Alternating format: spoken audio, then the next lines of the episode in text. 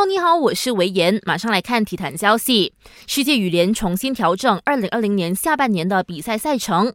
根据新赛程，世界羽联世界巡回赛将在九月一号重新开启。复赛后的第一站呢是中华台北羽球公开赛，大马站的新档期定在十一月二十四号。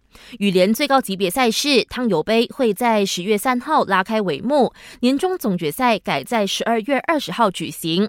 世界羽联强调，这个只是是暂定方案，在得到绝对安全保障之前，他们都不会恢复比赛。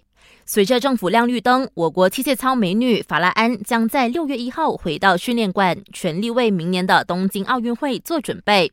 不过，法拉安不会独自训练，大马体操总会另外安排了四名队友与他组成小队，一同备战。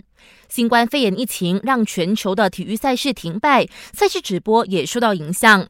基于这个理由，Astro 决定给予签购体育配套的用户二十令吉回扣，为期两个月。想了解更多详情，可以浏览 astro.com.my。